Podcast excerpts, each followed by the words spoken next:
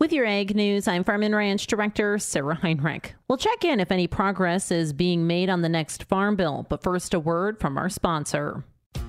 Steffes Group has been in the business of marketing farm, construction, transportation equipment, and farm real estate at public auction for over 60 years. With locations across the Midwest and Rocky Mountain region of the United States, our team is readily equipped to handle any of your auction needs. Sell with confidence, knowing that our team of professionals prioritizes honesty, integrity, and outstanding service. Visit SteffesGroup.com to find a representative near you and discuss your options for selling with Steffes today.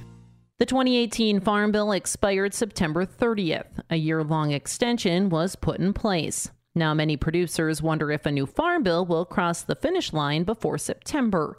North Dakota Farmers Union President Mark Watne. I'm a little bit optimistic. I, I, tend to be that way though. So I'm hearing, uh, you know, a lot of positioning right now, which is telling that there is some movement.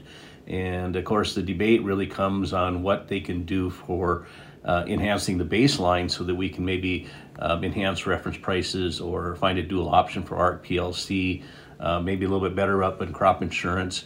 And that compares to some of the other conservation practices that uh, may create some programs that people could qualify for.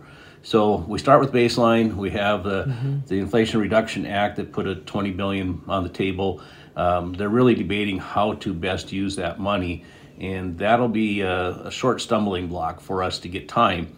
But just the fact they're discussing it, I think there's a chance we'll see some movement here maybe in a month or so. Watne explains why it's often hard to make progress on Capitol Hill during an election year. Well, there'll be a speculation on who may win and what the House and the Senate may do as far as uh, who's in charge, whether it's Democrats or Republicans. Mm-hmm. And in some cases, once you get down this path of an election, if one side wants to have more influence on it and they think they may win, uh, they could want to wait till either you get past the the election or into the next session. So it, it can be a delay. Um, the flip side is, of course, is sometimes you want something to happen to get done because it makes your campaign look a little better. So I'm hoping that uh, we get beyond that and can really focus in.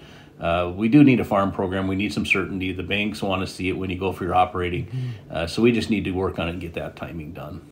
With your Ag News, I'm Farm and Ranch Director Sarah Heinrich for the Growing Harvest Ag Network.